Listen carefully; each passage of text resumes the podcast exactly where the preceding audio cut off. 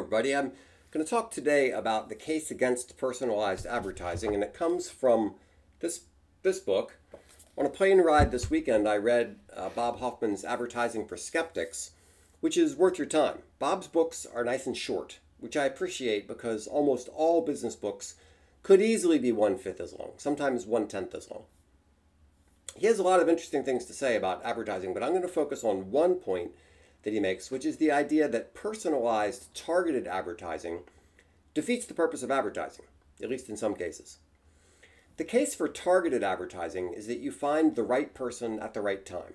You know, why advertise cat food to someone who doesn't own a cat? You see the same general principle in campaigns to get targeted leads for salesmen, right? The campaign is trying to find out if you're the right kind of prospect who has the budget and the authority to buy and you're ready to buy within the next six months. If not, we don't care about you. This that is one legitimate side to advertising, and Bob admits that targeted advertising may be appropriate for certain cases, and particularly in B2B marketing. But general advertising relies on common knowledge. If I'm viewing an advertisement, it's not enough that I see the ad and get the message of the ad. For the ad to be effective, I need to know that you see the ad and get the same message. For example, when I was a kid, Gillette had a campaign that the wet head is dead. You don't have to use oils or creams to control your hair, you can use the dry look.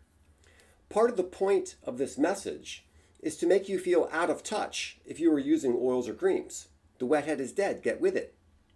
Now, that's only effective if everybody else is seeing that. If I was the only person seeing the ad, I might agree or disagree.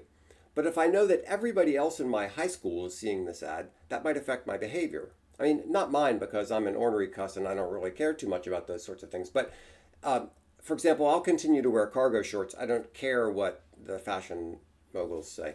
But that's just me.